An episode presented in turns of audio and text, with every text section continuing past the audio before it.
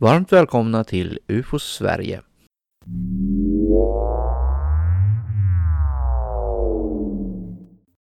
Välkomna till ett hett efterlängtat avsnitt 100 av podden UFO Sverige som jag hoppas att ni ska gilla.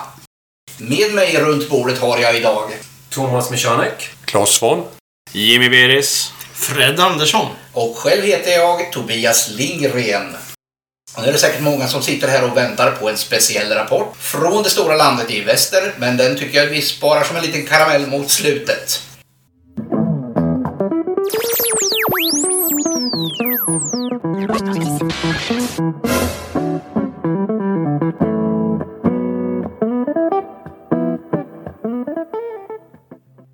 Jo då, ni hörde alldeles rätt när jag presenterade inledningen här. Det saknas ett litet ord i titeln och det finns naturligtvis en anledning till detta. Efter att vi hade hållit på i fem år och gjort nästan 100 avsnitt kom det ett mejl till dig Claes. Ja, daterat den 11 september. Det är ju sådär tråkigt datum då som eh, man inte känner sig väldigt positiv när man tänker på. Va? Från Sveriges Radio, från deras jurist då, som heter Harry Westerman Wood, bolagsjurist, som skrev ett trevligt eh, brev till mig. Då. Och då skriver han så här. Angående er podd UFO Sveriges Radio. Det har kommit till Sveriges Radio aktiebolags kännedom att Riksorganisationen UFO Sverige publicerar en podd under namnet UFO Sveriges Radio. Kännetecknet Sveriges Radio är ett mångårigt inarbetat och registrerat varumärke tillhörande SR. Och sen så skriver han ganska mångordigt om att det vore nog inte så bra om vi fortsatte med vårt eget varumärke. Det lustiga är att eh, han eh, konstaterar bland annat då att vi heter ju faktiskt UFO Sverige och att det är helt okej att egentligen heta UFO Sveriges Radio. Men det vill han ju inte tillstå riktigt. Utan det är ju det med radio och Sverige som då finns alldeles före det som han slår bakut på. Det kändes lite tunt tyckte vi. Vi hade upp det här i flera olika styrelsemöten och tyckte att det var en ganska, ganska taskigt av ett stort företag att ge sig på en ganska liten organisation som UFO Sverige. Och att de upptäcker det efter fem år, det är ju också ganska lustigt kan man tycka. Va? Vi har ju funnits ganska länge. Men, men. De har spänt sina muskler och vi känner också det att vi kommer inte att ha råd att försöka bekämpa dem på något lagligt sätt med några egna advokater. Så numera heter vi bara UFO Sverige.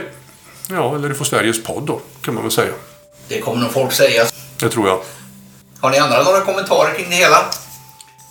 Jag jag vet inte hur ärlig man får vara här, men jag tycker det är jättefånigt verkligen. Otroligt, otroligt fånigt. Tyvärr Sveriges Radio. Ni är töntar i det här fallet. Annars hade det blivit jätte, jättebra, vill jag också säga. Ja, jag tycker själv att det är en icke-grej för att eh, jag ser ju hellre att vi gör bra innehåll i våran podd och inte ska lägga energi på att haka upp oss på namnet här och deras problem med, med ordet radio. Nej, det är ganska dåligt eh, utav ett stort företag att ge sig på en förening som är en ideell förening dessutom. Men nu är det som det är.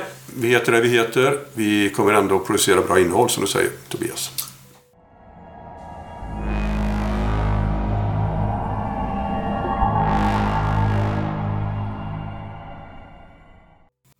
Oss an det här jubileumsavsnittet och vi har gjort 100 avsnitt. Vad säger du Thomas?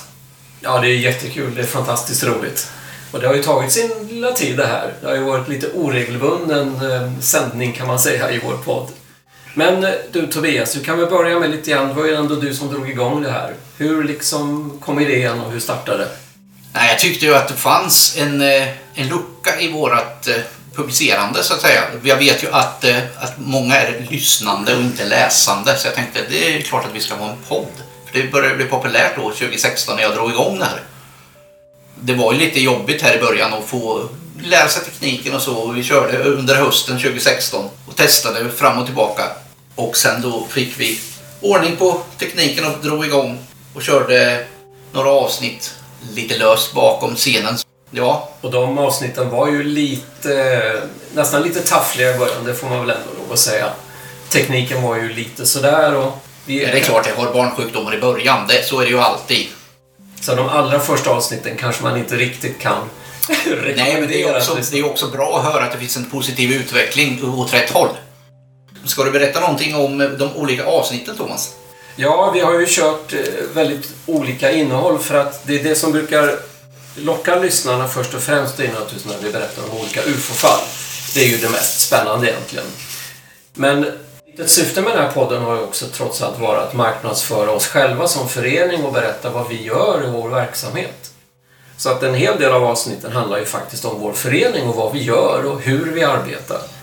Och det tycker vi är minst lika viktigt Ja, vi försöker göra en avvägning där mellan berättelser och, och andra ämnen då som folk tycker är spännande att lyssna på.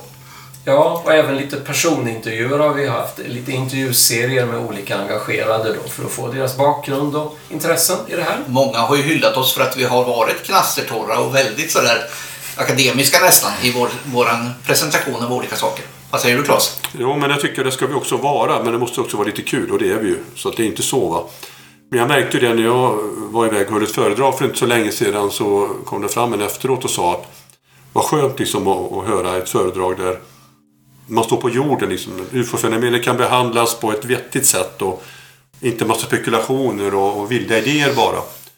Och det tänker jag att Sverige står för de här lite mer stabila diskussionerna och inte de här riktigt vidlyftiga spekulationerna.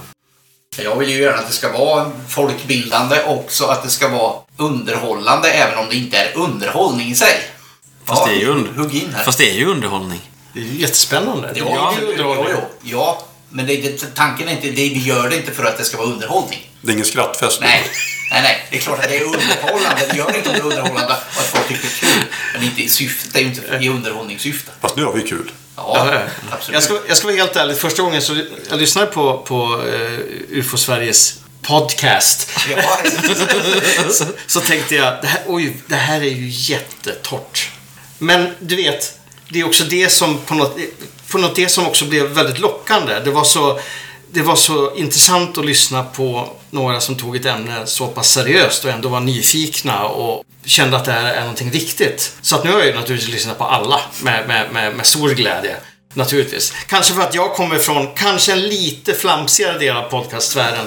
Men eh, eh, inget ont naturligtvis om dig eh, eh, Men jag, jag tycker verkligen att det har varit en extrem styrka att UFO Sveriges podcast är seriös. och Lite vi torr. håller, håller den linjen. Ja, torr humor skulle jag säga att det handlar om här. ja. Vi måste väl ändå säga det att eh, Fred och Jimmy här som är med i Sveriges styrelse också gör en egen podd.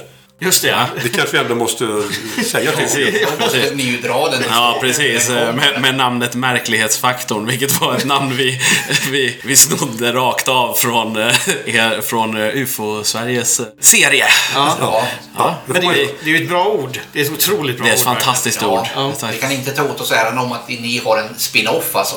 Just ja, just ja. Ja, men det var ju det. Vi, vi bestämde oss för att göra lite olika serier kan man säga i den här podden. Och Märklighetsfaktor var ju en sån. Vi har kört sju sådana avsnitt.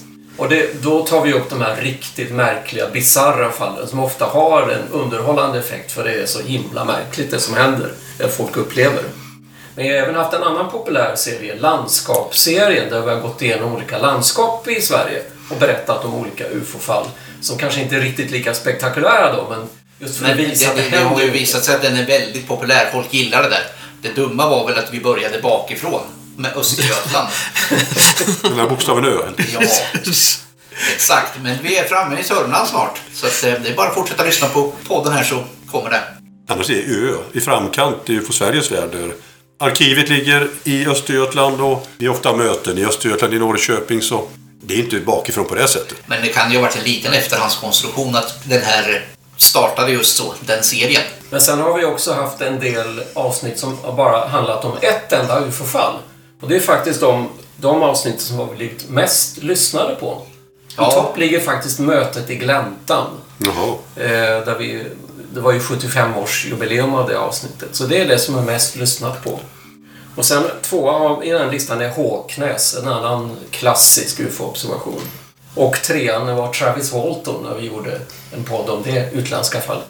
Det är ändå ett sundhetstecken också att folk vill höra på våra åsikter om de här fallen. Liksom. Vad tänker du på Sverige om Travis Walton? Vad tänker du på Sverige om Gösta Karlsson och om Håknäsfallet? För det var väldigt mycket analyserande i de här fallen. När vi, när vi gjorde poddarna. Det som jag skulle vilja nämna det var ju en tidig podd med Antonio Villas Boas i Brasilien 57. Och då jobbade jag väldigt mycket. Jag tänkte att jag, det ska bli som någon sorts... Jag tänkte radioteater lite grann när jag bad Anders Berglund att spela in en lång text som jag hade skrivit om fallet. Han fick spela in flera gånger för det var något fel på hans dator. så tredje gången tänkte jag ah, nu, och nu kan jag inte be honom spela in det här en gång till. Så jag fick sitta och klippa ihop det avsnittet. Men det, var, det blev jättebra och sen då kom Johan in och hjälpte till att analysera fallet. Så det var bra. Och vällyssnat också. Så vad jag tycker är bra är ju när det kommer in andra röster och gärna vittnen som vi ju inte alltid... Det har vi gjort väldigt få sådana avsnitt. Och det är inte så lätt att göra dem heller. Men vi har ju väldigt mycket inspelat material på AFU till exempel med ögonvittnen. Vi har använt det vid några tillfällen och skulle kunna använda det vid flera tillfällen. Jag tror att det skulle ge våra lyssnare Det ger väldigt en mycket. extra dimension. Särskilt i fallet Håknäs hade vi med lite folk. Just det. Bland annat en Säpo-polis. Det var väldigt intressant att lyssna på. Då, då hör man ju hur, hur det blir när man pratar med folk. Så det kanske vi får eh, göra igen. Någonting i den vägen. Det tycker jag. Ja, och det här Villas Boas-fallet var ju en favoritavsnitt för din del. Ja, det skulle jag säga. Och det var ju väldigt tidigt. Då hade ju barnsjukdomarna kanske börjat att lägga sig på avsnitt 14. Och så fanns det ju i den i traditionen, eller serien skulle man kunna nämna då, Travis Walton som vi gjorde. Och det här från Polen i Emil Chin var en som vart ombordtagen där. Och sen även en som jag kallade för en anonym klassiker. Cisco Grow hette det ja. Ja, det är inte jättekänt i alla fall. Nej, men det är ett jättebra fall och det blir en jättebra podd. Men eh, jag skulle vilja lyfta ett par andra favoriter från min horisont. Det är att vi har ju faktiskt gjort två stycken poddar där vi pratar om hypoteser. Vad kan det här oförklarade fenomenet vara för någonting? Och det är ofta någonting som vi... Ja, man kan höra folk tycka att vi spekulerar inte, men här gjorde vi faktiskt det lite grann. Men ändå på ett sakligt sätt. Så det är två stycken avsnitt, nummer 7 och nummer 23 i ordningen här för de som vill leta upp gamla avsnitt. Ett om ET-hypotesen och ett om de övriga hypoteserna som finns. Så där tycker jag det finns mycket intressant att lyssna på hur vi ställer oss till olika förklaringar. Åtminstone min, Tobias och Johans synpunkt. Ja, i det, i det fallet var det så. Men det finns ju väldigt mycket som man skulle kunna prata om i hypoteser. För att många fastnar ju i rymdhypotesen. Jag tycker de här märkesfaktorerna, de avsnitten har varit eh, bra. För att det visar också på komplexiteten i själva fenomenen. Som jag tycker jag ser väldigt tydligt. När jag träffade Jacques Vallée för några år sedan och vi pratade om, just de här sakerna. Så sa han ju då, och det har han också skrivit i en av sina böcker, Dimensions. Att eh, ET-hypotesen den är inte konstig nog för att kunna förklara UFO-fenomenet. Och det håller jag verkligen med honom om. Alltså. Det är för att det finns så oerhört många knepiga fall som sticker ut åt alla möjliga håll. Och de bortser ofta vanliga ufologer från när de skriver sina böcker och sånt. De tar inte med dem för de är för konstiga. De passar inte in i mönstret. Att lyfta fram dem tycker jag är bra. För det visar just på detta att man måste söka utanför den här strömfåran som alla andra helt enkelt paddlar på i, i full fart. Liksom. Men det gör ju även ni i eran podd. Ja, precis. Och det, det, det bästa avsnittet är ju Märklighetsfaktorn julspecial, eller den som ni, som ni hade vi var med förra året. Ja. Men då berättade vi, då var det ju fall om eh, tomtar och sånt där. Och hur det passar in i UFO, liksom, eller den potentiella teorin. Alltså, det är så oändligt fascinerande. Men inte hur, bara tomtar utan jultomtar. Just det, ja precis. Jultomtar. Hur de har dykt upp och på samma sätt eh, genomfört eh, abductions eller har landat eller lämnat spår och sånt där. Det tycker jag är otroligt fascinerande. Det är ju exakt samma historier, fast med jultomten. En av mina favoritfall som dök upp i någon av märklighetsfaktoravsnitten. Och jag kommer, inte, jag kommer aldrig ihåg vad det här heter. Men det var en man i Tyskland som såg en boll på vägen. En märklig fraktalaktig boll som, som betedde sig och bara eh, liksom rullade förbi. Och, Den var nere i något dike och sög upp vatten och grejer. Ja, ja precis sådana där grejer. Det var så bara helt... Helt bisarra grejer. Ja, kommer ju dock inte exakt ihåg vad fallet kallas eller heter. Men jag kommer ihåg hur otroligt fascinerad jag blev när jag hörde det. Alltså, om vi har två minuter så ska jag berätta det märkligaste fall som jag har stött på. Eh, det kommer med i min nya bok som kommer ut nästa år. Jag har aldrig skrivit om det någonstans tidigare. Efter det var så konstigt. Jag fick ett mail från en kvinna i Värmland eh, som hade läst en av mina böcker. Hon skrev då om hon hade varit med om som hon var 11 år ungefär. Och jag ringde upp henne och pratade med henne. Hon var stabil, en klippa verkligen. Jag kände att den här människan kan jag, kan jag lita på. Och jag pratade med henne flera gånger sedan dess. Och vi har haft en del utbyten. Och hon säger då till mig att hon, mitt i vintern, hon är ute och leker. De bor i ett hus lite avsides. Det finns en by i närheten. Men de har inga grannar tätt inpå. Och hon sitter där ute i snön och håller på och leker. Och det är kanske 10 meter då till eh, bo, egna bostaden. Då kommer det, det är mitt på dagen det här. Hon ser att det händer någonting till höger om henne, framför skogsbrynet. Så hon tittar ditåt och då ser hon att framför trädet så materialiserar sig då ett moln utav iskristaller som formas till ett hus. Och det huset, det rör sig då över marken emot henne. Och på verandan står det två personer. En man och en kvinna. Gamla, med gamla kläder på sig. Och mannen står och håller sin arm runt eh, kvinnans axlar. Och det här kommer närmare och närmare. Det är precis alldeles bara några meter ifrån. Det passerar framför huset, alltså mellan kvinnan och huset. Och då ser hon hur de här varelserna då vänder sig om och följer henne med blicken. Va? Så de tittar på henne. Och hon tittar på dem. Och sen så seglar de här huset förbi. Och sen upplöses det i iskristaller som försvinner upp i luften. Och försvinner. Fantastiskt! Herregud. Blir det konstigare än så? Nej. Nej, det, är, det är absolut en av de mest märkliga, men också magiska Ja. eh, händelser jag har hört om. Den är magisk va? Och hon, är, hon är bra. Jag menar, jag vet ju inte, det hände för ett tag sedan givetvis. Så. Men jag får inte intrycket att hon hittade på detta precis. Så att hon rusade in sen och blev så tagen av detta. Hon kastade sig på sängen liksom och, och hon blev rädd. Hon var inte rädd när det hände, men hon blev rädd efteråt. Då. Det här är märklighetsfaktor. Och eh, det här är också UFO-fenomenet för det var en farkost, det var besättning Just det. som flög förbi. Men de såg ut som snögubbar alltså. Snö, gjorda av snö. Och då tänker man, jaha, är det här utomjordingar också då? Det passar ju inte in. Nej. Det gör ju inte det. Och man når ju en viss nivå där det är så här... Ja, men folk hittar på saker för uppmärksamhet. Och sen så går man förbi det steget. Är det så här, hur kommer folk på såna här saker för uppmärksamhet en gång? Liksom så här, va, va- Om man vill ha uppmärksamhet finns det bra mycket bättre sätt än en mystisk historia om ett snöhus. Det är... Och bra det, mycket bättre forum än nu för Sverige. ja, ja, ja, exakt, exakt. Men det är ju ofta så när vi är ute och pratar. Vi märker ju att det här har de inte hittat på. Det här är äkta upplevelser. Ja. ja, men det är ju sällan folk hittar på. Det är ju allas vår erfarenhet. Och när de hittar på så är det ofta unga grabbar som tar bilder och hittar på. Vanligare förr än nu kanske. Men det är ju väldigt sällan som eh, folk bara vill dra oss i näsan liksom sådär. De har sett något de inte förstår.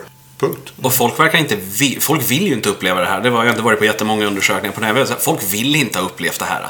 Det här var inte kul för dem. Det här var inte liksom en spännande upplevelse. Om jag, Fred eller någon här ser ett UFO, då skulle det vara typ det roligaste som fanns förstås, för det finns ett visst specialintresse. Men det har ju inte folk. Utan liksom, de, de vill ju inte uppleva det här. Det här de, de, de tycker det är jobbigt att inte veta vad det är. Och bara att man lyssnar på folk är viktigt. Därför, det är liksom viktigt med de här märklighetsfaktorerna. Någon lyssnar och tar det seriöst. Ja, vi är ju jourhavande medmänniska har vi sagt vid flera tillfällen. Att kunna prata av sig liksom med någon av våra undersökare som vet någonting om ämnet, det är ju jätteviktigt. Jag vet inte om jag ska dyka in här med... Vi har ju, Johan Gustafsson har ju varit med i podden många gånger. Men han har ju själv sagt vad den mest bisarra händelsen han har varit med om. Och det var just det en av märklighetsfaktor-avsnitten då som vi tog. Nummer två i ordningen. Och där sa han redan från början att det här är det märkligaste jag någonsin varit med om. Eller hört talas om. Och då blev, kommer jag ihåg Tobias att du sa, men nu dödar du hela serien. Ja, du lägger ribban alldeles för högt. Jag vet inte om jag ska dra det lite kort då. Det var ju ett fall 1971 i England då, där ett vittne såg en, en väldigt banal observation av en ljuspunkt, förmodligen en satellit. Men så blev det här vittnet då, fick besök av två stycken män som påstod sig komma från det engelska försvarsministeriet och ville förhöra honom om den här observationen. Vilket han tyckte var jättekonstigt. Det var väl inget märkligt med det här va? Men de intresserade sig jättemycket för det. Och sen, eh, några lite tag senare så upptäckte han att han bevakades av två personer som stannade i en svart bil utanför hans hus.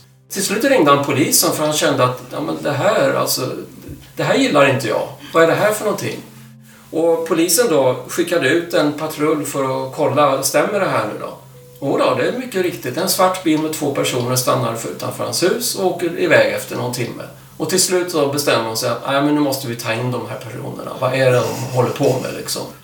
Så de eh, skickar dit den här patrullen då. De parkerar en bit ifrån, går mot den här bilen då och ska helt enkelt ja, hämta in de här personerna. Så går de in på varsin sida om bilen. En på vänster, en på höger sida för säkerhets skull. Och så när de ska knacka på rutan då för att prata med dem. Då upplöses bilen i tomma intet. Den bara försvinner. Inte bara sakta utan bara så, borta. Och där står de och vad händer? Ja. Och det är Jenny Randalls då, en väldigt känd ufolog i, i England som har undersökt det här och säger att det här är liksom, det har verkligen hänt. Och man undrar ju, det går ju tyvärr inte att få tag på de här. De var väl eh, anonyma tror jag. Eh, polisen vill ju själv inte medge eller officiellt tala om att det var det här som hände. Det var för konstigt. Det är ju ofta det vi råkar ut för också. Det var för konstigt och jag berättar inte om det här. Så det är ju en annars fullständigt obegriplig berättelse. Frågan är vad som är mest konstigt. Att de var nyfikna på en ljusprick på himlen eller att bilen försvann. Tre av de bästa avsnitten som jag älskar och har lyssnat om, det är de med Rainer Winkler. Sasquatch-avsnitten.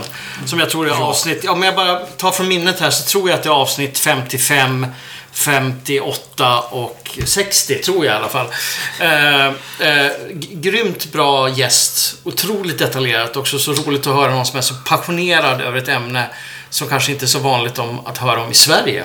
Väl värt ett återbesök tycker jag. Ja, mer kryptozoologi. Ja. Mer monster. Mer monster. Men vi hittar honom på ett något udda sätt, Claes. Ja, jag var ju höll föredrag i Jönköping på högskolan där. Då var han där och lyssnade. Och när jag var färdig med föredraget så stannade han kvar. Så hittade vi varandra faktiskt. Eh, Sen var jag ju på en av våra kurser då och, och höll ett eh, väldigt uppskattat föredrag. Han är bra och eh, vi kan absolut ta med honom igen. Jag tycker vi ska ha med vår egen kryptozoolog också. Rickard. Svensson. Verkligen. Ja. När jag intervjuade honom och gjorde de här avsnitten så, så pratade vi om att varken han eller jag såg kopplingen till UFO. Men det har jag ju fått otroligt mycket kri- kritik för. För det finns en koppling.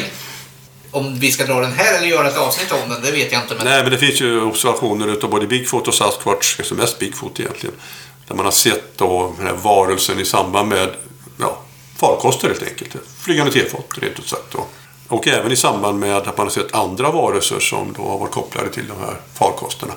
Det är inte jättevanligt, det kan man inte påstå. Men kopplingen finns där, det finns ju mycket skrivet om det. Absolut. Det finns ju flera böcker. Jag kan rekommendera Joshua Cutchin och Timothy Renners Where the Footprints End. Som tar upp otroligt mycket märkliga fall. Eh, med Bigfoots och UFOn. Men det har ni ju rätt i, att mera kryptozoologi i UFO-Sverige. Bra namn på en podd förresten. Vi har ju andra typer av poddar som är mera utbildande. Där vi berättar hur vi jobbar och hur vi vill visa vår värld. Eller skulle vi kunna göra flera, göra om avsnitt i framtiden? Som om till exempel de här teorierna. Vi har gjort en del där vi har berättat om hur folk tänker fel när vi försöker att berätta om hur vi jobbar och så vidare.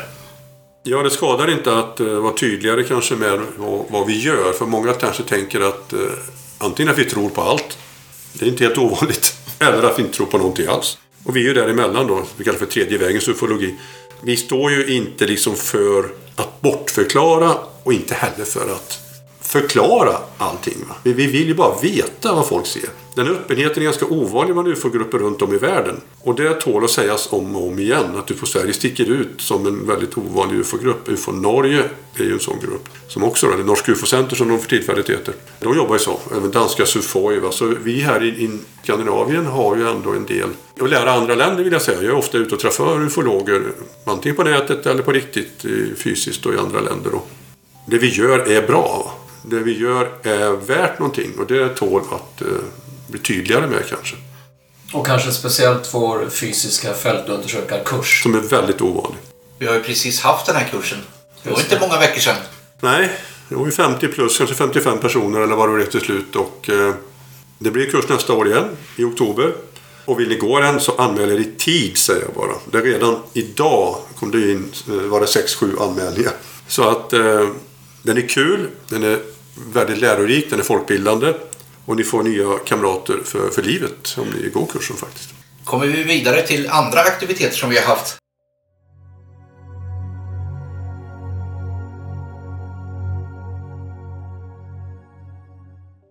Vi har ju eh, väldigt mycket för oss också, även utanför podcasten. Vi har haft styrelsemöte. Idag hade vi Ja, idag till och med. Det är därför vi är här. Ja, nästan så att vi dem oftare än vad vi gör poddar. Det har blivit väldigt mycket Zoom-möten utav dem. Vi kanske var sju, åtta stycken på plats idag då. Och sen så är det då resten på Zoom och det är lite tråkigt. Förr var det ju enbart fysiska möten. Vi skyller på en tråkig pandemi. Det får vi göra. Och eh, jag vill mera tillbaka till fysiska möten. Det är ändå roligare. Och kan man ju Det håller jag absolut med om. också. Och apropå fysiska möten, vi hade ju en medlemsträff i Sundsvall i september. Otroligt lyckat. Vi var några stycken i styrelsen som åkte upp dit och drog igång med hjälp av eh, Malin Wiklander i Sundsvall en ny grupp. Genom att ha en träff där för UFO-intresserade. Ett fantastiskt roligt sätt att träffa folk. Det kom ju, var det 45 personer eller vad det var till slut då. Eh, vilket är jättebra. Och idag just har vi klubbat igenom att eh, UFO Sundsvall kommer att vara en, en grupp, en undersökningsgrupp under UFO Sverige. Så att det där besöket i Sundsvall, det har ju verkligen lönat sig. Vi har fått eh, nya medlemmar och vi har fått en grupp som är väldigt sugen på att undersöka UFO- UFO-rapporter. När vi var där var det en öppen del och en sluten del för medlemmarna på slutet. Och efter första delen så sprang ju alla ut och köpte medlemskap så de skulle få vara med på del två. Ja, väldigt, väldigt många löste ju faktiskt medlemskap då och eh, det var ju själva idén också. Att vi skulle knyta dem lite närmare oss. Jag ser väldigt positivt på just Sundsvallsföreningens framtid. Malin är en oerhört duktig person som också gör Rapportnytt och är med i UFO styrelse. Så att hon kommer att göra den här gruppen till en väldigt bra grupp.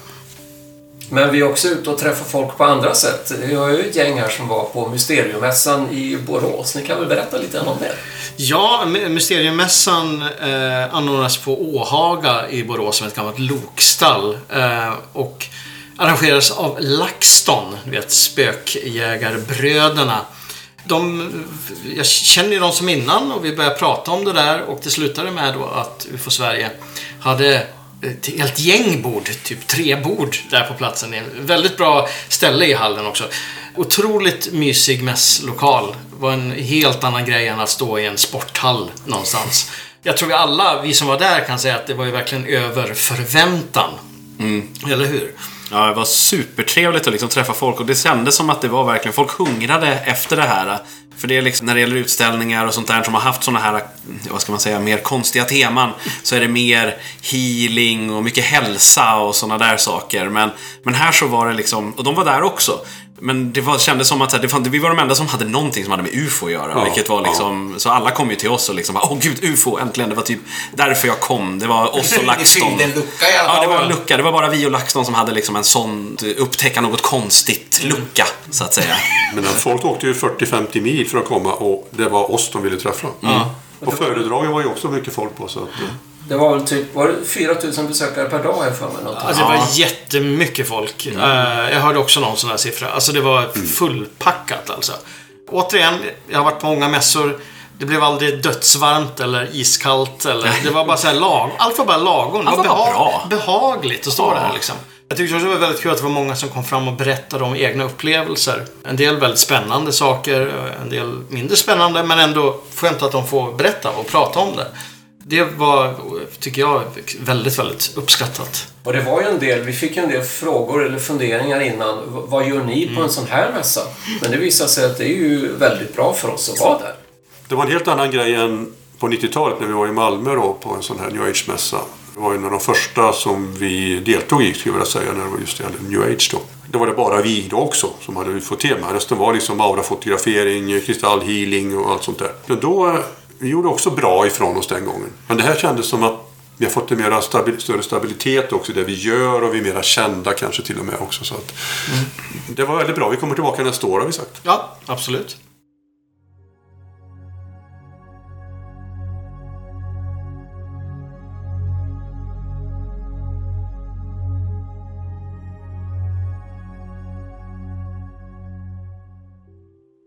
Nämnde du Malmö, Claes. De har ju någon jättestor utställning där i Malmö. Eller? Ja, den är jättebra. Utställningen i Malmö. Men den är inte jättestor, nej. Den är ju så, så liten då så att, eh, som du själv har sagt för något tillfälle, man kan gå igenom den på ett andetag i princip. Om man inte läser. Om man inte läser, ja. Men läser man så måste man stanna och, och andas faktiskt.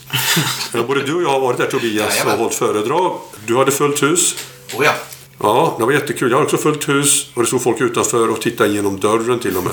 Suget efter vår information är ju, är väldigt stort. Alltså det, många är nyfikna och gå och titta på utställningen. Den är gratis. Det är Malmö stadsarkiv som tillsammans med UFO Sverige och AFU har, har byggt den här utställningen. Eh, väldigt välgjord, alltså den är snygg. Och den har visats i alla möjliga tv-kanaler nere i Skåne hit och dit och skrivits om i pressen så att den har fått väldigt mycket uppmärksamhet också. Och kommer att fortsätta nu in i nästa år. Jag hade ju turen att få vara där på Arkivens dag och prata om världens största UFO-arkiv. Det var ju väldigt eh, uppskattat så jag fick stora applåder. Ja, ja det är kul. Nej, det var, jag hade jättekul när jag var där också. Eh, Det var bara, bara positivt. De har haft väldigt många bra föredragshållare överlag. Nu vet jag inte hur många det är kvar riktigt när det här avsnittet kommer att sändas då. Men det börjar väl ta slut lite på föredragen snart tror jag. Sen har vi en annan utställning också. Absolut, och den kommer ju att hålla på ganska länge. Ja, mycket längre än vad vi hade trott. Och lite större också.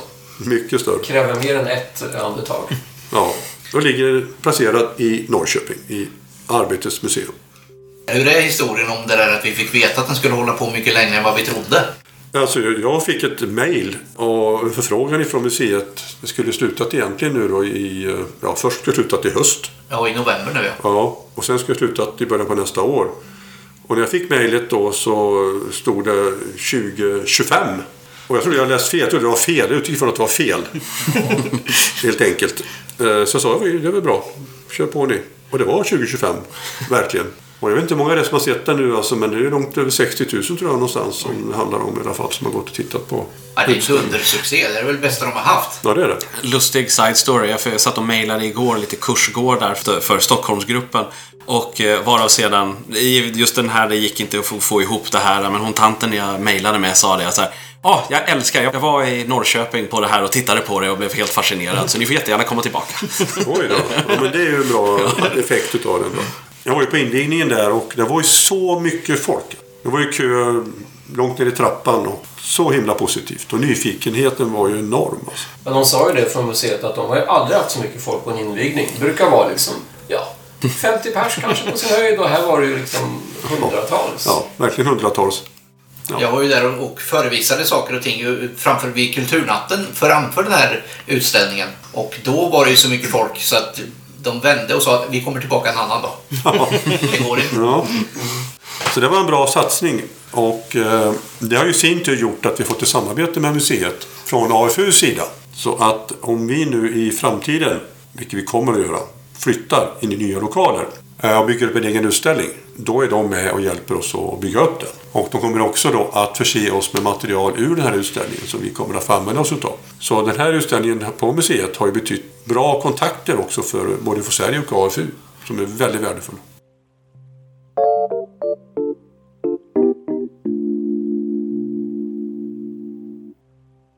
Nu sitter det säkert en och annan här som undrar var eh, de nästa våra tidskrifter är. Vi sitter ju några rum bort från min dator här visserligen just nu då. Men i datorn ligger det ändå något som ska bli UFA-aktuellt nummer fyra. Den är ju inte så att den är färdig än riktigt då. Men den kommer innehålla en del eh, från en resa vi gjorde i USA, jag och Fred. Tillsammans med Felix Herngren. Vi spelade in en, en UFO-dokumentärserie på TV4. Och gjorde intervjuer där som kommer att finnas med några av dem då i nästa nummer av UFO-aktuellt. Sen är det recensioner som vanligt om böcker och som vi vill tipsa folk om. Rapportcentralen noterar, som vi alltid har, där Johan skriver om vad som händer på UFO-fronten. Vi har ju givetvis Pressspegeln som Göran Norlén gör. Han går igenom allt som skrivs i, i svenska medier. Och Utblick, som Stefan Roslund har gjort nu i många herrans år han också. Som handlar om vad som händer utomlands och som man kan läsa om i utländska UFO-tidskrifter och så. Så det blir ett välmatat nummer även den här gången. Men det är några sidor som jag inte är riktigt klar över än vad det kommer att stå på. Men det kommer att bli spännande grejer. Fortfarande okänt alltså. Ja, men inte, inte oförklarligt då. Nej. Och ni som vill läsa om mer om UFO-rapporter kommer också att få ett rapportnytt ganska snart, hörde vi idag tidigare. Ja, det verkar som den blir klar kanske något tidigare än nu för Aktuellt. Men och, jag hoppas väl att båda tidningarna kan komma ut eh, innan jul.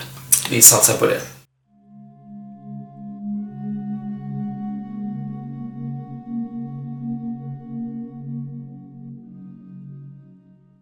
Ni som har suttit och lyssnat här kanske sitter och väntar på det här som händer i USA nu. Och där är du experten, Claes. Ja, som Andreas sa, det är ju mycket som kretsar kring eh, vår, vår vän visselblåsaren då. Grush. En mannen som var under 14 år och underrättelseofficer och, och som säger att han har pratat med 40 personer som alla har sett antingen biologiskt material som det heter. Alltså döda utomjordingar. Eller levande kanske. Och farkoster. En del stora som fotbollsarenor då. Det återstår att se nu vad som ligger bakom detta. Nu har det gått så trögt då så att det Grush har berättat har ju inte ännu börjat kontrolleras utav den amerikanska kongressen. Det hade vi hoppats på. Att de skulle gå in och titta på det här nu. Stämmer detta? Har de här 40 personerna verkligen varit med om detta eller är det bara någonting som han säger? Jag har lyssnat ganska mycket på Grush på olika poddar och sånt. Och jag vill säga att han ger ett väldigt gott intryck. Man, eh, man kan förstå att han själv tror på det här. Han är i alla fall inte ute för att lura oss andra. Utan han är helt säker på att hans eh, uppgiftslämnare talar sanning. Det, det kände jag väldigt starkt. Eh, men som sagt, vi var i USA nu, jag och Fred. Och det pågick en konferens där som inte vi var inbjudna på tyvärr. På Stanford-universitetet. Och där pratar man då om tillvaratagna fysiska bitar av de här farkosterna. Och det är ju så att det sägs då att de här delarna finns då på en del amerikanska försvarsindustrier som Lockheed Martin och sådana. Så det är alltså inte amerikanska regeringen som har kontroll på dem utan det är privata näringslivet. Och de vill inte ha ut det här. De vill inte dela det här om det nu är på det sättet att man har utomjordiskt material med omvärlden. Därför att det här är ju någonting de kan bygga häftiga flygande farkoster med hjälp utav. Så det är inte alls säkert att om det blir någon så kallad disclosure i USA att den kommer att göra att de här privata företagen släpper det de har. Det har vi ingen aning om. Men sen är det väl en annan problematik kring det här med Grush. Det är att han har ju sagt att han kan hålla, berätta mer i hemliga eh, hearings. Och där har det ju varit så att olika kongressmän har försökt att få tillstånd att vara med och inte får det tillståndet. Ja. Inte de här rättigheterna av, säkerhetsklass, eh, säkerhetsklassning. Nej, men det sägs nu att det är på gång. Det senaste jag hörde är att det kommer att bli så. Att de kommer att kunna prata med honom. Okej. Vi har inte sett det än då. Men det verkar som att ett steg har tagits där. Det, här, det är ju generalinspektören då som i i kongressen som bestämmer sånt här. Men vad spelar det för roll om de här hemliga samtalen hålls eller ej? Det spelar väl inte så stor roll för oss? Vi får inte höra de här informationen i alla fall, eller hur? Alltså, inte det problematiken med det här? Att det är inte det här samma sorts hemliga samtal som, på, som i så fall ska kunna håll, som har hållits i årtionden kring Alltså ja, ja och nej då. Just nu ligger det ju ett eh, lagförslag då på eh, kongressens bord.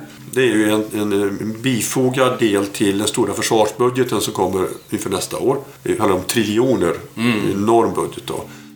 Där har ju då eh, Chuck Schumer då, som är Demokraternas eh, tunga man i senaten, en av Amerikas absolut tyngsta politiker. Han och några andra från både Republikanerna och Demokraterna har skrivit ett lagförslag där det står att nio personer ska tillsättas i en särskild kommitté. Alla eh, amerikanska myndigheter måste släppa sitt UFO-material till Nationalarkivet. Sen ska då de här personerna titta på det här materialet och även på det som Grush säger.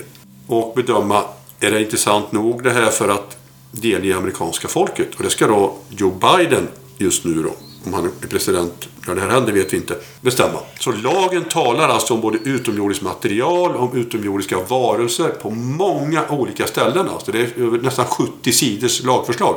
Och det är unikt, det har aldrig förekommit tidigare att man pratar om utomjordingar och om tillvaratagande av farkoster i en lag i USA. Så det är lite mer än det vanliga snacket, det är det. Det, det, det har tagit ett steg framåt ändå. Så det är, ju- det är ju spännande det som händer. Sen kan det vara så, och det står också i lagförslaget, att om det här, de här föremålen, farkosterna, varelserna, om den informationen kan skada USAs intressen eller kontakt med främmande makt eller en massa andra saker, då ska det inte släppas. Och då kan man ju tänka sig att det kommer säkert att passa ganska väl in i många av de här definitionerna.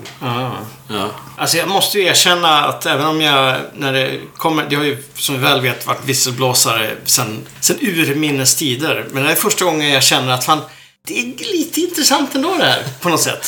Det är ju det, lite intressant. Det är Ja. lite mer än det vanliga. Ja, det, det, det ska bli mycket spännande att se vad som händer helt enkelt. Men det är ingen som tror att han själv är förd bakom ljuset, den här Grush. Ja, men det säger ju folk att han kan vara. Va? Då ska det vara 40 personer då, som då i någon sorts eh, samlad eh, konspiration då, gör detta av skäl som vi inte vet. Va? Och ett skäl kan ju vara att den amerikanska industrin då vill behålla sina eventuellt andra hemliga grejer, så hemliga man kan. Vi vet väldigt lite, men det spekuleras oerhört mycket. Men kan det ta en helt annan vändning om amerikanerna byter administration? Egentligen inte. Om, om lagen går igenom så är- gäller ju lagen för nästa president också. Men vi lever i spännande tider och vi träffade ju andra i USA som var säkra på att det här med utomjordingar kommer att vara dagens sanning inom inte alltför många år. vad var det han sa, Rallianledaren som vi träffade, Thomas eh, Kensick, där att var det 2035 man pratade? Ja, 2035 var det. Precis, trodde han i alla fall. Ja. Det hade han fått veta. Men sen vet jag väl att eh, Seth Showstack hade också en teori. Jag kommer inte ihåg hur, vad han sa årsmässigt där. Ja, vad sa han? Inom, eh, inom 10 år Ja, pratade han 10-15 om år eller någonting sånt. Och det är ju, det är ju två personer som är verkligen är på helt olika delar i, eh, alltså av det här ämnet kan man säga. Ja, men Seth Shostak är ju en, en astronom. Ja. Har jobbat hela sitt liv med att söka efter signaler och, och tecken på intelligenta civilisationer ute i rymden. I CETI-projektet, då, CETI-institutet som han jobbar på. Och eh, den här relianen, det är ju en sekt då som säger att utomjordingarna kommer hit då före 2035 då. Och eh, ska landa och ta, ta sig in på sin ambassad då, som relianerna då ser till att ha byggts upp. Helst i Jerusalem. Men även i Sverige. Men svenska regeringen har hittills varit kallsinnig till byggplanerna. Så att det blir det kanske inte. Jag tänkte att man skulle kunna ha en ambassad ute på Gärdet. Det är, bra, det är bra yta om de landar. Nära Kaknästornet. Ja. eh, Och lite ambass- det finns ju andra ambassader i närheten. Ja, det gör det ju. Ja, det är sant. Ja. Och, Så fick du bestämma så vore det redan klart. Då. ja, Gärdet säger vi. Gärdet. Ja.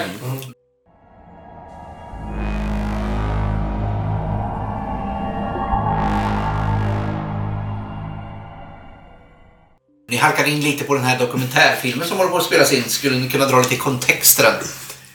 Ja, absolut, absolut. Vi spelar in en dokumentärserie som heter UFO-mysteriet. Där Felix Herngren, som eh, har haft ett intresse av detta i många, många år, liksom utforskar ämnet och eh, försöker gå till djupet på vad, vad är det här egentligen? Vad är, det, vad är det allt handlar om? Finns det någon sanning i det här? När jag började jobba med projektet som, som researcher och numera lite redaktör och numera lite framför kameran, det är en tendens att växa det här projektet, så gjorde vi upp en liten mindmap så här, med UFO i mitten. Och sen började vi dra streck, cirklar efter cirklar och det bara växte och växte och växte och växte. Och bara inse hur stort det här ämnet är. Och det är faktiskt tack vare Claes som jag började jobba med det här. För att naturligtvis hörde Felix och John av sig till Claes till att börja med.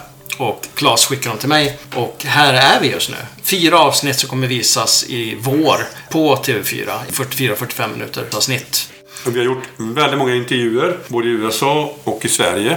Och du säger att gå på djupet sa du och eh, vi var ju i Backsjön i Värmland. Där det då i slutet av juli 1999 störtade ett föremål framför väldigt många människor.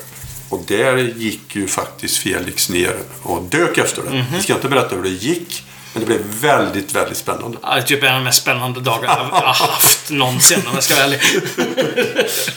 Det är ju trevligt att de spännande dagarna händer i Sverige, men ni var i USA precis nyligen. Förra veckan då, från det här avsnittet spelas in då, då var vi där och, och träffade då väldigt många intressanta personer. Till exempel Avi Loeb då som ju är, han är astronom eller fysikprofessor egentligen, får man säga, på Harvard. Avi Loeb är ju en person som är väldigt mycket handfasta grejer. Han gillar ju inte det här med SETI, man kan inte lyssna. Det är passivt, det är dåligt tycker han. Så man ska ut och leta efter de här farkosterna. Så han har varit iväg då till eh, Papua Nya Guinea, ute i havet där. Och sökt efter ett föremål som störtade där och hamnade på havets botten. Han fick upp de små, små millimeterstora kulor som han menar. Det är ju bra att bara hitta dem på havets botten. han drog med en, en magnetsläde då som sög upp de här. Va? Men nu ska han tillbaka igen då och leta efter större föremål. Han är väldigt på hugget. Han ville söka i eh, vårt, när, vår närrymd i solsystemet med på teleskop efter farkoster som kan skickas hit för hundratusentals eller miljoner år sedan också. Så honom träffade vi och, och, och pratade med. Är han unik i sitt gö- görande? Eller är, det bara att han är väldigt mer, mycket mer publik? Nej, men han är både och. Alltså. Han är både väldigt publik och, och unik. Han har fått väldigt mycket kritik från sina forskarkollegor för att han sticker ut hakan på det här sättet. Det är inte så många som håller med honom om, om det han säger. Men han själv har ju samlat in ganska mycket pengar och kan genomföra de här projekten. Jag tycker att det är billigt. Det blir mycket dyrare om man ska ge sig ut i rymden och, och, och leta liksom med, med farkoster. Det är bättre att leta från jorden, tycker han. Vi träffar även Rizwan Virk, eh, som är en sån här Silicon Valley-snubbe. AI-människa, computer... Vad heter det? Vad heter det på svenska? Computer scientist? Ja. Dataforskare? Jag vet inte. Men han pratade nästan i alla fall 45 minuter. Det var typ fest i bakgrunden när vi spelade in där. Det var liksom, det var dunkade från undervåningen och ljuset flimrade och grejer. Men han hade full fokus och pratade om då simuleringshypotesen i kombination då med UFO-fenomenet. Men väl kanske mer fokus just på hypotesen i sig.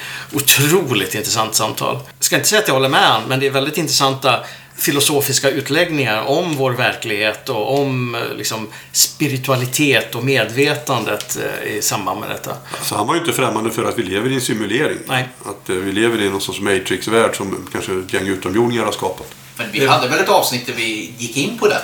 Precis, just det, ett av de här avsnitten jag pratade om tidigare, hypotesavsnittet, då pratade vi om simuleringsteorin. För jag har ju varit lite insatt i den kan jag säga. Eh, Jag pluggade filosofi på universitetet för några år sedan och eh, satte mig in i just den teorin i ämnet medvetandefilosofi faktiskt. Det är en liten parentes. Ja, det är ju en teori som inte ligger top of mind i allmänheten naturligtvis. Nej, det är väldigt lätt att avfärda den. Det låter helt eh, jättekonstigt. Men den skulle kunna förklara en del saker i UFO-världen, absolut. Pikade runt 98. Något sånt. Eller när kom Matrix ut? Var inte det 98, 99? Ja, det finns ju en svensk, eh, svensk ättlig forskare som har skrivit lite artiklar och böcker om det här faktiskt. Ja. Nick Bostrom. Som han nämnde också under vår intervju med honom. där, Så att, eh, Men du nämnde en intressant sak här förut. Du pratade om en mindmap som ni hade gjort med UFO i mitten och hur det bara blir mer och mer saker. Det är sädescirklar och det är tomtar och troll och det är paranormala fenomen. Och det är det som gör lite grann, tycker jag, att vår, vår podd har det här bredden och inte bara tar upp de specifika UFO-fallen utan även letar efter andra saker. För allting, det hänger ihop på något sätt. Det finns ju de som tycker att egentligen alla sådana här udda, okända fenomen på något sätt är en spegling av ett och samma bakomliggande fenomen. Paranormala saker. Ja, men på något sätt säger det ju någonting om vår gemensamma verklighet. Eh, Alla de här, i den mån de är sanna då, en del är ju säkert inte, inte möjliga att substansiera, va? Eh, säger ju någonting om hur världen egentligen fungerar. Och vi vet inte kanske exakt allting om hur världen fungerar. Det finns en del eh, förbättringspotential vad gäller kunskapsläget. Min favorit är, eh, du brukar prata om det för trickster-teorin. Om att när saker ser ut som dåliga, alltså som att det bara är en papptallrik som flyger, så är det för att fenomenet vill att det ska se ut som ett pappfenomen. Precis. Eller som en papptallrik som flyger. Ja, jag brukar alltid, jag vet att det är helt jättefånigt, men jag brukar, jag älskar de här gamla UFO-filmerna där man ser ett, ett UFO hoppa fram, uppenbarligen på en, på en, en, en lina, hänger under ett träd. Eh, och jag kan tänka mig att du är 1965, du är ute och promenerar med hunden, du råkar ha din Super 8-kamera med dig. Du ser ett fantastiskt UFO som bara svävar och har sig. Du plockar upp kameran, filmar det, framkallar det, visar det för alla och det ser ut som en, en miniatyr-UFO, en papptallrik. Och du bara, det är ju på riktigt det här. Men det var för att fenomenet vill synas, men vill ändå inte synas samtidigt. Det är lite John Keel över det här. Ja, lite Eh, jobbigt. Disneyland of the Gods. Ja, Men vem ligger bakom det här i så fall? exakt. Det är ju det som är Ja. frågan. Det kan jag faktiskt inte svara på, Claes. Men... eh, Jacques Vallée kanske har det. Har han ju, givetvis. Men Jag tänker på, jag var uppe och undersökte en, en eh, cirkel i Sädesfälten uppe i Borlängetrakten på det glada 90-talet. Och eh, hittade då de tre grabbarna då som hade gjort den här cirkeln. Och då hade ju en, en eh, ett lokalt medium stuckit ut hakan och sagt liksom att det här det var ett landande tefat. Det hade hon sett för sin inre syn. Och då ringde jag upp henne och sa jag har träffat de här grabbarna nu och de, de är erkänt och de visar ja, sina grejer. De, de har gjort det här. Vad säger de det då? Jo då, men vad fick de att göra det? sant. Ja, ja. Sant. Ja, ja, vi har väl kommit till slutet snart här. Ska vi ta avrunda? Är någon som vill lägga några fina ord här innan vi slutar? Alltså, jag tänker att, vad heter det, så här, vi har pratat, vi pratat speciellt mycket i början om att så här, åh, det, det, här det är torrt och det ska vara liksom, UFO Sverige ska vara lite torrt, sakligt och så här. Men jag tycker att man ska fortfarande påpeka att alla här älskar ju ett bra mysterium. Det är därför vi gör det här. Det är ju för att vi vill hitta de roliga mysterierna. Att det inte liksom, mod, inte bara sitta och säga nej till massa folk, det är den tråkiga delen av det här. Men man, man, alla älskar ju mysterium här. Sant. Och då undrar folk, ja, men varför, varför förklarar ni så mycket då? Ja, men man måste ju förklara, hitta förklaringarna till, till fenomenen för att hitta de där sakerna som inte är förklarade. Ja, för det är de som exakt. är intressanta. Det är därför vi måste förklara 90% eller ännu mer. De blir ju värda så mycket mer de som blir kvar. Då. När vi har gjort allt vi kan Det är, ju- det är ju så enkelt. Jag brukar säga att om man tror på allt, då finns det ingen kul kvar. Liksom. då, finns det, då finns det ingen mysterium. Vad är, vad är grejen? Nej, det är sant. Då har vi de där två procenten kvar. Ja. Som är liksom... What the fuck? Och Ja. eh, jag kanske ska då slå ett slag för min, eh, min nya bok också. Det, det är ju en reklamkanal här också. Den kommer ut nästa år då i mars sannolikt och samtidigt som eh, tv-serien gör. Och kommer heta UFO, närkontakterna som skakat världen. Och det är ju rätt många fall som ingen har läst om tidigare. Och en hel del eh, radarvisuella fall från Sverige och sånt där som jag aldrig har skrivit om tidigare. Jag har gjort nya intervjuer, hittat nya vittnen och sånt. Och jag tycker att eh, det borde vara en ganska kul bok att läsa för en UFO-intresserad. Ja. Vi ser mycket fram emot den. Jag vill bara en kort synkronicitet. Vi gjorde så kallade enkäter på stan för UFO-mysteriet. Producenten går omkring och frågar folk, vad har du sett ett UFO? Han går in i en butik, frågar ägaren, har du sett ett UFO? Och han bara, ja, jag såg det över någon radargrej på 70-talet. Jag bara, det här låter ju intressant. Så jag messade Claes på en gång. Och det visar att Claes sitter just då och jobbar med det fallet för den här boken. Så du får ett nytt vittne på en gång där. Jag sitter, exakt det gör jag. Plus att jag letar nya vittnen. Jag har hittat flera nya vittnen bara de närmsta dagarna kring det här. Så jag ringer upp honom och det visar sig att det är exakt det, är det här fallet. Det var det tillfället. Och kände, han kände folk som jag hade pratat med. Det är fenomenet... Fenomenet vind. Fenomenet Ja, vind. exakt.